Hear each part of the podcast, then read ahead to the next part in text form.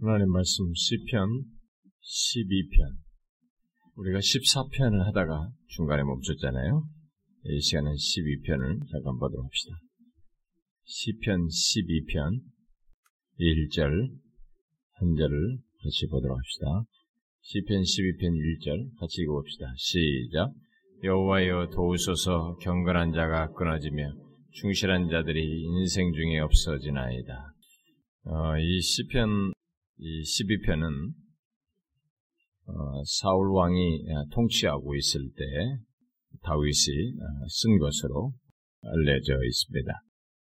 어쩌면은 이 시편의 이 배경은 사울이 통치할 때 그의 통치 말기에 아마 였던 것으로 이렇게 보여집니다.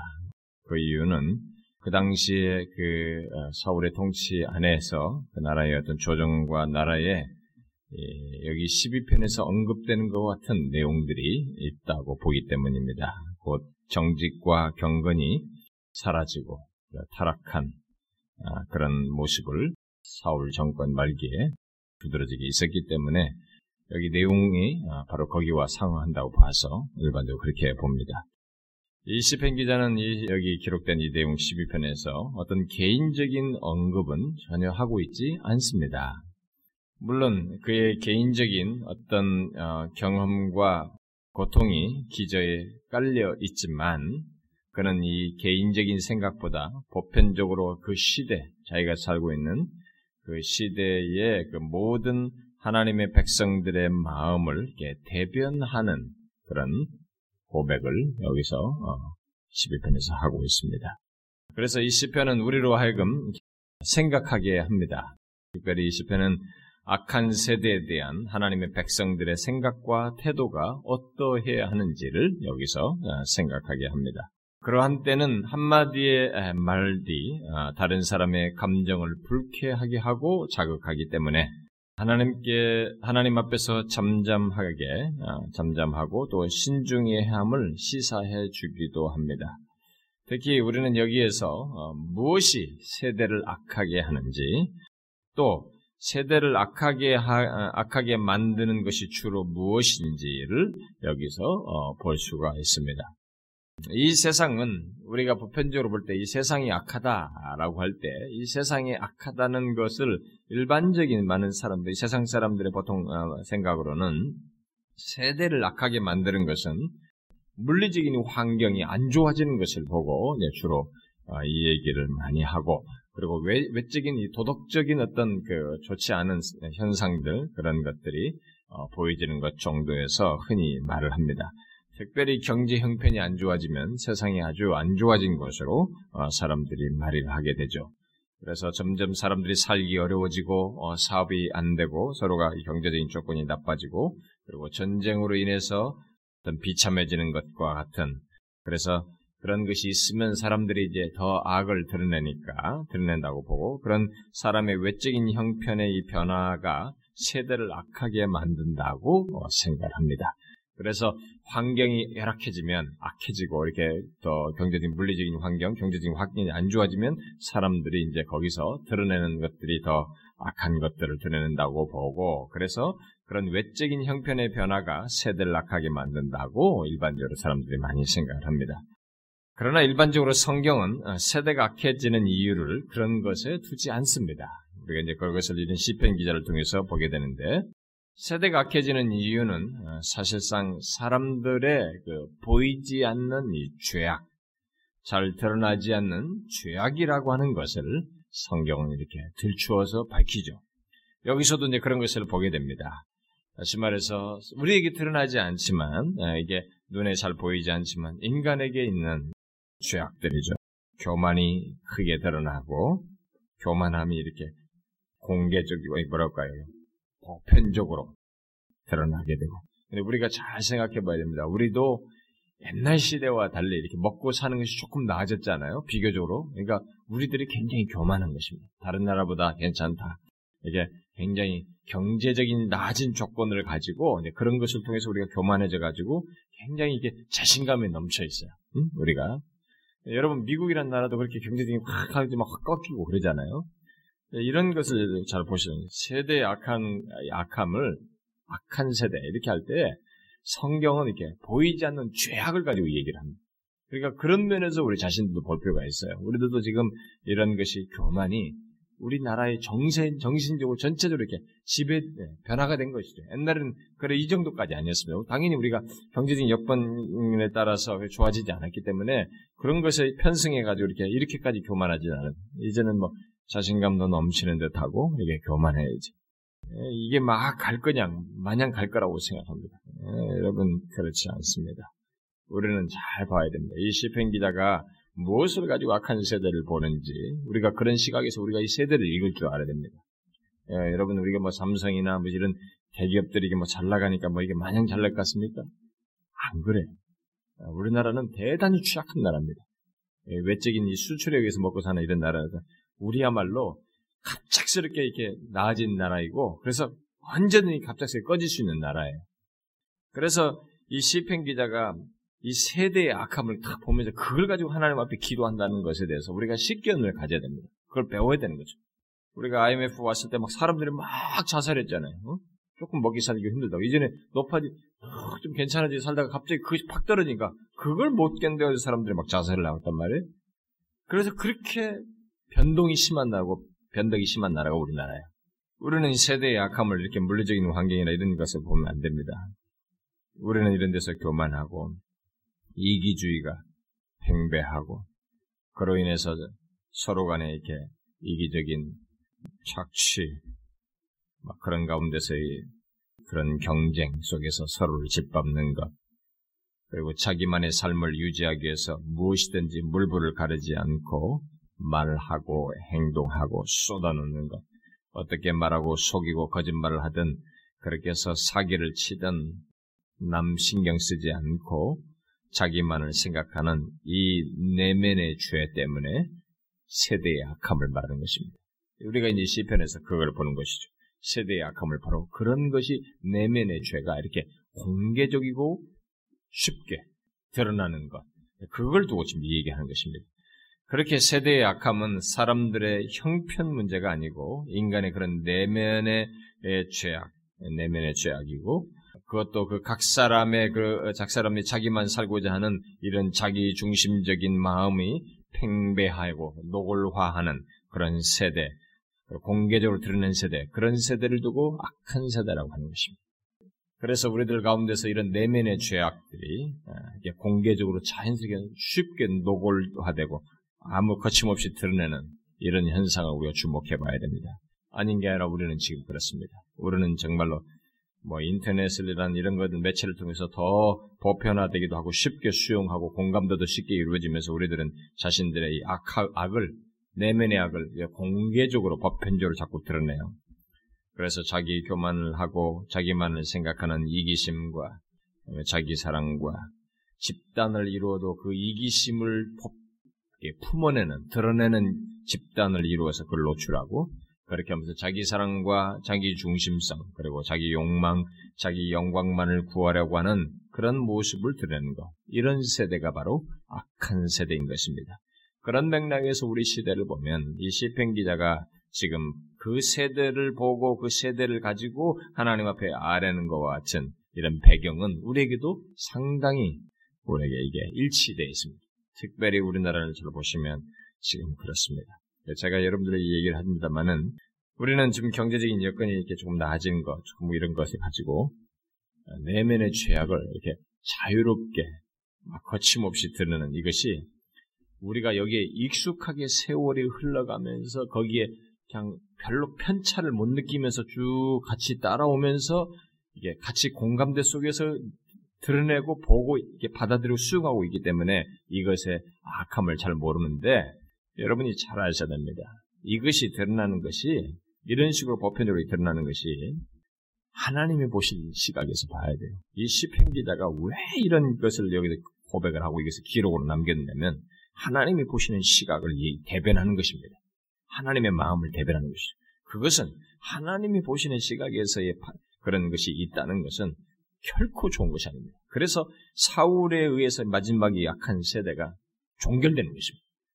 여러분, 이제 우리가 예견을 해봐야 됩니다. 우리는 경제 지표를 가지고 미래를 예견하려고 합니다. 선물 지수가 어떻다느니, 뭐가 어떻다느니 하면서 막 경제 구조를 가지고 세계 경제가 이걸 자꾸 예측을 하려고 합니다. 여러분, 그렇지 않습니다. 인류의 역사 속에서 지금까지 막 최고의 그 제국을 이루고 탄탄대로 미래를 막 망망대로 착, 어? 천년만년 막 세계를 정복하며 갈 것 같은 역사 속의 이 제국들도 보세요. 이 악한 세대의 특성을 쫙 드러냅니다.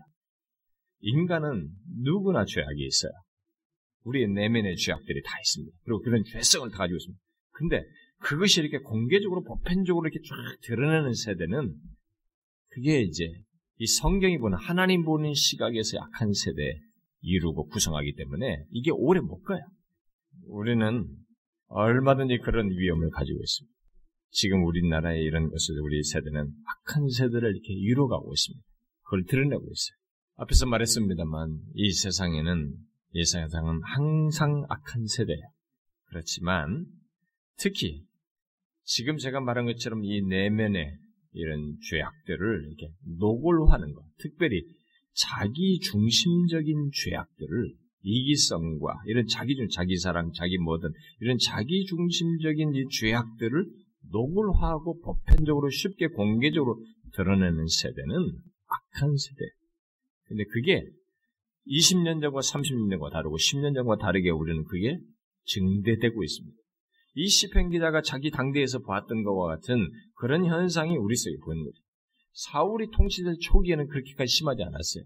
그러나 사울의 통치 말기에 다윗이 경험한 그것은 바로 이 악한 세대를 이루고 있었습니다. 우리도 그렇습니다. 그런 세대가 되면 제일 힘든 사람들이 누구냐? 진실하게 하나님 믿는 사람. 정직하고 남을 생각하면서 하나님 앞에서 정직하고 진실하게 생각하고 남들에게 선을 행하는 사람, 이런 사람들이 견디기 어려워집니다. 보세요. 예수 믿는 사람이 더 어려워져요. 진실하게. 자, 이 시편 기자는 바로 이 같은 배경 속에서 첫 말이 여호와여 도우소서 이렇게 말하고 있어요. 그 배경 속에서 나온 얘기예요. 이게 기도예요. 간구입니다. 응? 하나님의 도움을 구하면서 이 도와달라는 간구와 함께 그 이유들을 뒤에서 열거하게 됩니다.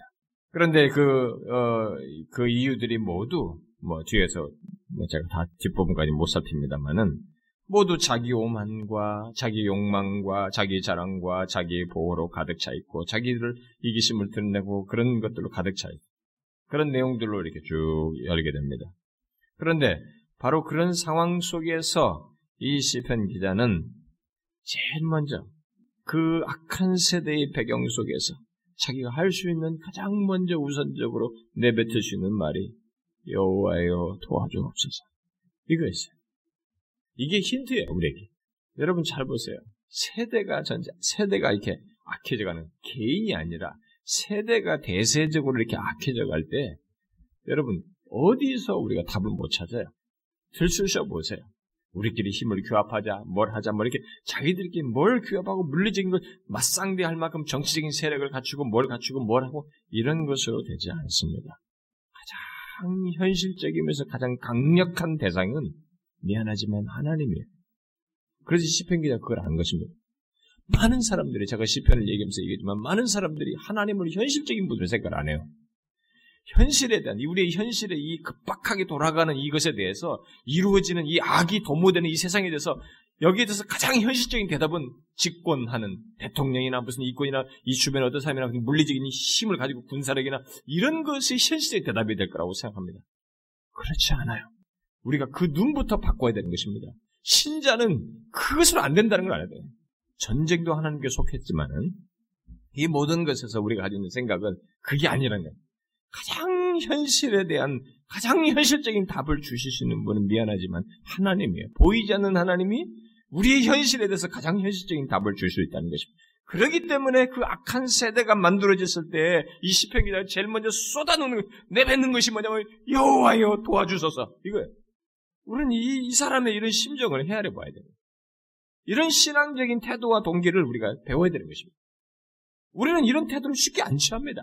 왜냐하면 다른 방법들을 자꾸 생각해내거든요. 이게 먼저라는 생각이 안 드는 것입니다. 우리도 지금 악한 세대를 경험하고 있지만 누가 여호와여 도와주소서라고 제일 먼저 이것부터 뱉느냐 이거예요. 하나님만큼 하나님이 가장 현실적인 이 악한 세대에 대한 답이라고 생각하고 하나님을 누가 제일 먼저 찾느냐 이거예요. 우리가 이 부분에서 실패하는 것입니다. 이것은 많은 시편 기자들에게서도 우리가 그들의 탄원적인 내용 속에서도 쉽게 보게 됩니다만 참 이들의 이런 기록을 통해서 우리에게 현실적으로 말해주는 중요한 메시지는 하나님의 도우심이 내가 처한 상황에서 현실이 주는 가장 답답함, 현실이 주는 어찌할 수 없음, 악한 세대가 만들어지는 상황에서 이 진실한 자가 어떻게 할 수 없는 이 절박한 상황에서 가장 현실적인 대답은 하나님밖에 없다라고 생각하고 하나님을 찾는 것이 최상의 현실적인 답이라고 하는 이것이 시편 기자들이 보여주는 거예요. 많은 시편의 절규들이 다 그렇습니다. 그렇게 그것을 드러내는 겁니다. 그래서 하나님을 다 찾는 것이에요. 이 기자는 이 시대의 죄악과 부패를 하나님께 가지고 나와서 말하는 것입니다. 이 악한 시대입니다. 그러니 여호와여 도와주소서. 그렇게 구하는 것이. 우리 중에 이 세상을 뭐 70년, 80년, 뭐 인생 몇 년을 살든 간에 요즘은 80년도 더 삽니다. 7, 80년 동안 인생을 살면서 이 시편 기자처럼 시대의 죄악과 타락 그리고 어려움을 겪지 않거나 직면하지 않는 사람은 아무도 없어요. 우리는 모두 그걸 경험합니다.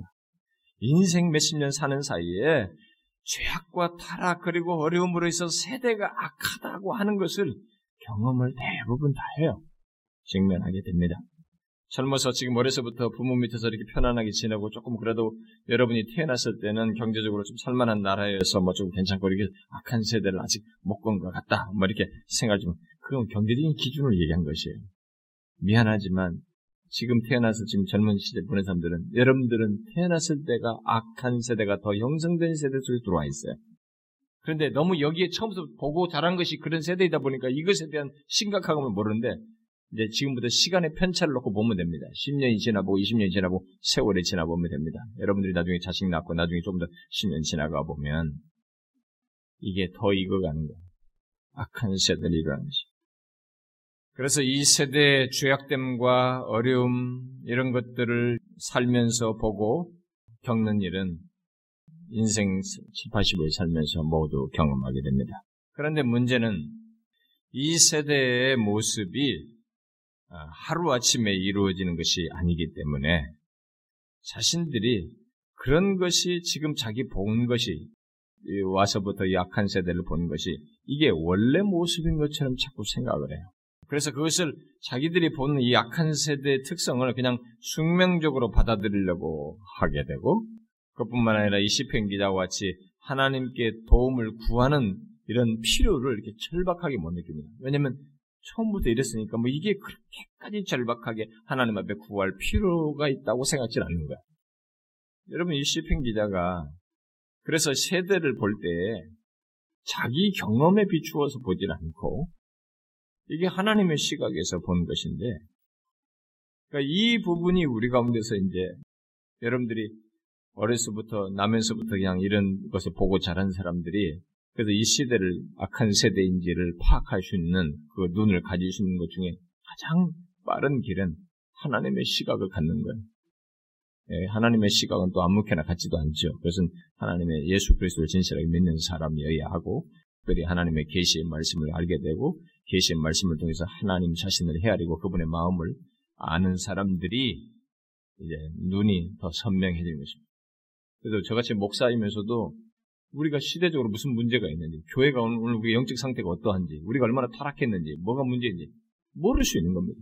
아, 뭐, 다 열심히 줬고, 사람들 많이 오고, 다 하면 할렐루야 하고, 열심히 봉사들 하고 생각 다 돌아가는데, 도대체 뭐가 문제냐? 다 없이 외적인 것밖에 못 보는 거예요. 그게 이제 우리가 여기서 이 다윗과 다른 차이입니다. 다윗은 무르익어가는 악한 세대를 보았습니다. 그래서 그것이 자기에게는 하나님 앞에 구할 절박한 필요를 갖게 했습니다. 그래서 제일 먼저 쏟아놓은 것이 여호와여 도와주소서 그런 것입니다. 하나님의 백성들은 이러해야 합니다. 하나님의 진실한 백성은 특별히 우리 시대가 하나님을 떠나고 타락하게 된 것으로 인해서 하나님께 도움을 구할 필요를 가지고 있어야 됩니다. 그걸 느껴야 하는 것입니다. 응?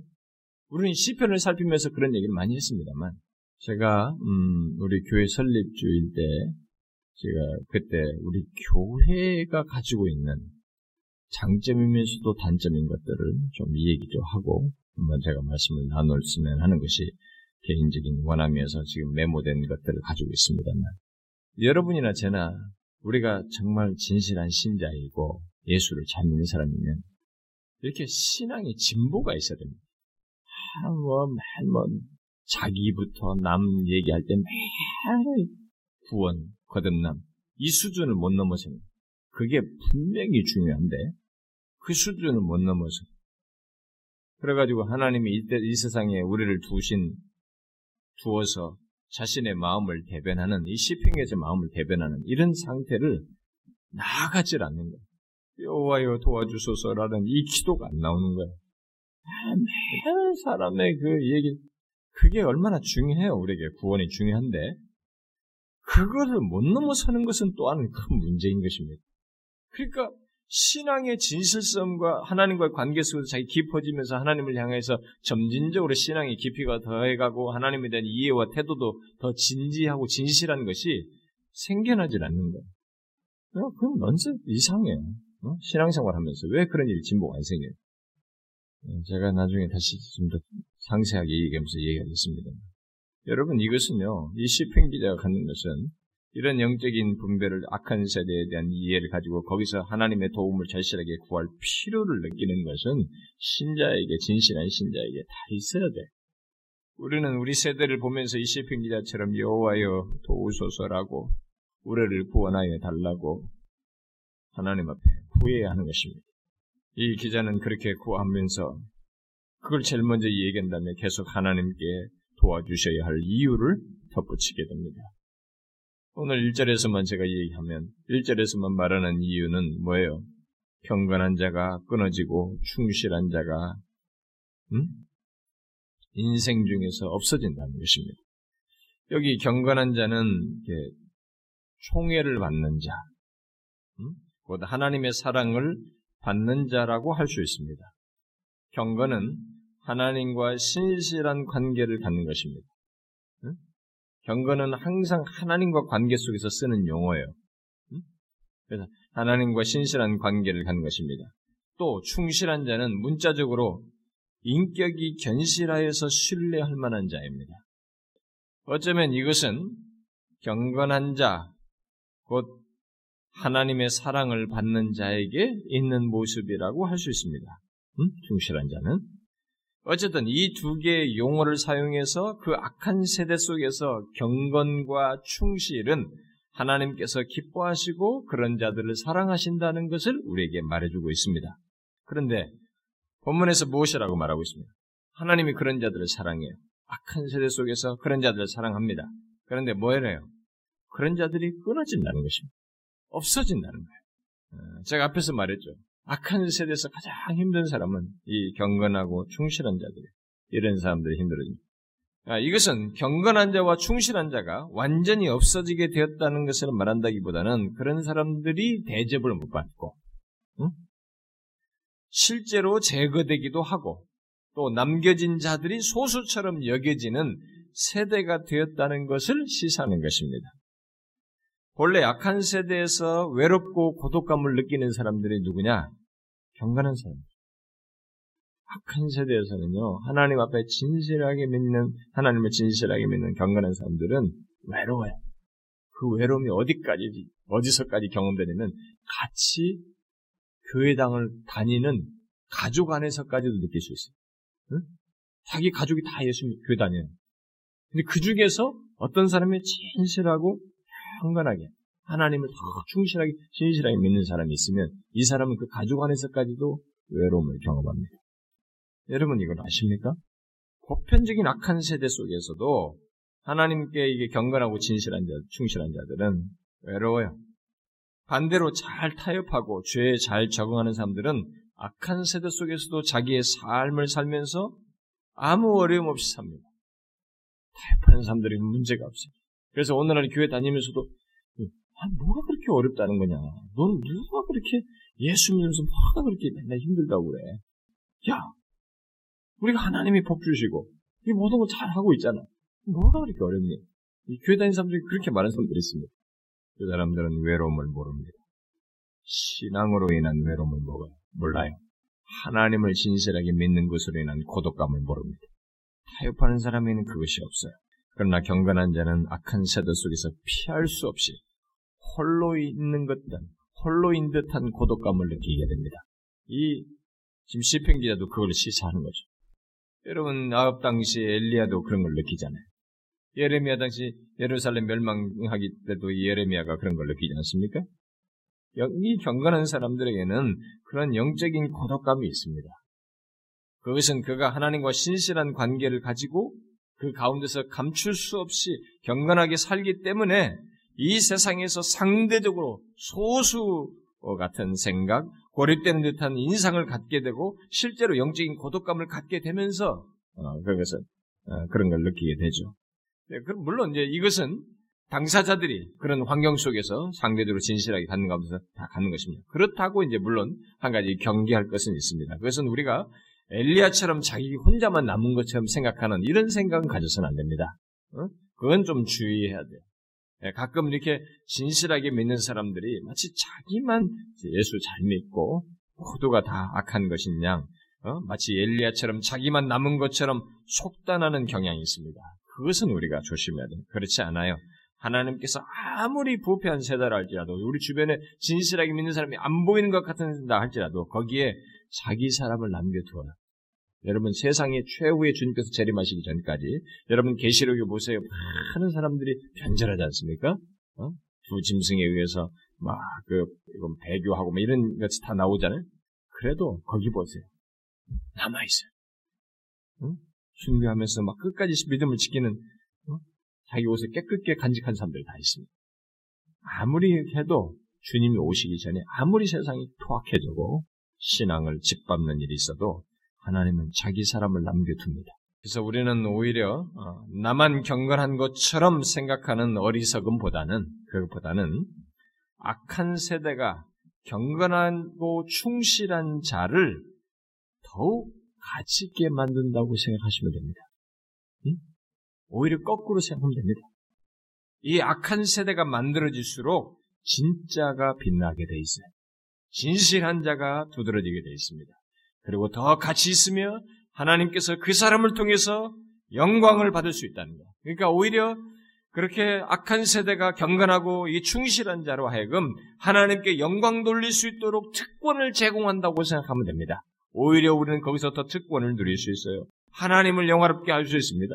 상대적으로 작은 가운데서 그런 분위기 속에서 하나님 앞에서 경건하고 진실함으로 인해서 하나님을 더 영화롭게 할 수 있어요. 하나님을 기쁘시게 할 수 있습니다. 오히려 그런 시대를 하나님께서 우리에게 뜻하신 가운데 두신 줄을 알고 이 시편 기자처럼 그 시대를 위해서 또 그 시대의 타락을 위해서 기도하는 것입니다. 여호와여 도와주소서.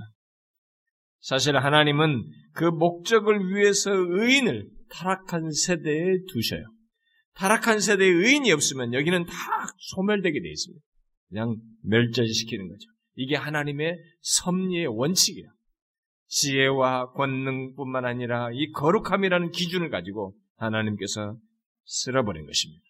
거룩함의 기준이 없으면 이것이 다 거룩함이 짓밟혀진 인간 집단과 역사와 사회는 하나님께서 더 이상 보존하지 않습니다. 그렇기 때문에 하나님께서 아무리 타락한 세대라도 거기에 의인이 있다라고 하는 것은 그것은 하나님의 뜻이에요.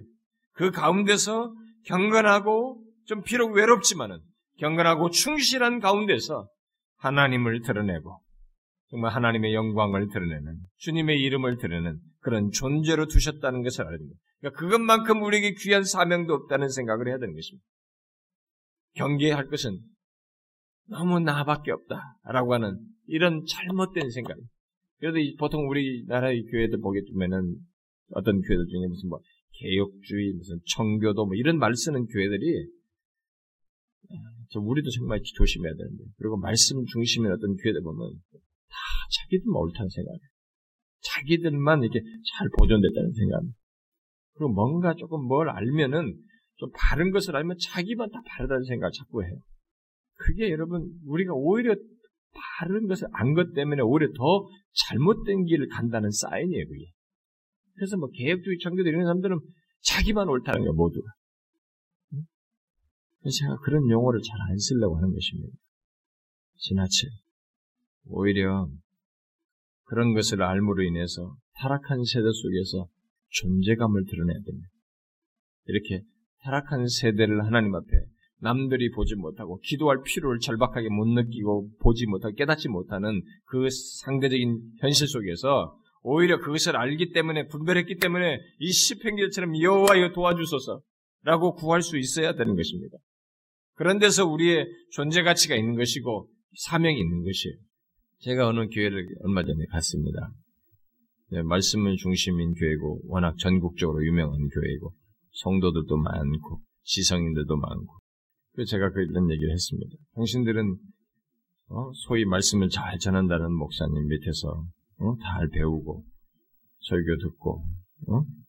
프라이드도 갖고 뭐 그렇지만 여기 있다고 그래서 당신들이 다 천국 가냐 이게 웃긴다 아니다고 당신들이 이런 말씀 이런 목사님들 설교 들으면서도 졸고 어? 이렇게 이런 데 소속됐다는 것에만 가치를 두고 그건 아니다. 당신들 착각하면 안 됩니다. 예, 말씀 중심인 교회에 속한 성도들이 다 착각하는 게 그거라고. 거기에 소속돼 있으면 여러분 신앙이 자동적으로 승진됩니까? 진보됩니까? 아닌 것입니다. 우리는 정신을 차려야 합니다. 내 안에 실체가 있는지를 봐야 됩니다. 하나님의 말씀을 통해서 바른 진리를 알므로 인해서 내 안에 어떤 실체가 형성되고 갖게 됐느냐. 주를 향한 진실한 마음이 있습니까? 약한 세대 속에서 경건한 자의 아픔이 있어요?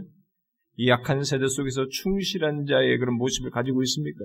그래서 그 기도할 필요를 가지고 가장 이 악한 세대에 대한 현실적인 답은 하나님이신 줄 알고 여호와여 도와주소서라고 말하는 마음이 우리에게 있느냐는 거예요. 그런 것이 일어납니까? 이 실체가 있느냐는 거예요. 이 지식을 갖는 게 문제가 아니라 그 실체가 우리에게 있느냐는 거예요. 그걸 가지고 자꾸 생각을 해봐야지. 여기서 무슨 지식이 축적된 거 가지고 뭘 얘기한다는 거예요. 우리는 착각하면 안 됩니다. 그래서 제가 신학생들이나 목사들 다 보는 거예요. 아, 개혁주가도 뭐 지식이 팍 많아 이런 거. 근데 영 실체가 없어요. 뭐 그런 얘기 많이 하면 누가 어떻고 어떻고 뭐 어떻고 어떻고 무슨 지식이 어떻고 무슨 책에도 조나단이 어떻고 뭐 유명한 사람 다 들먹을. 어쩌라고. 실체가 없는 거예요. 응?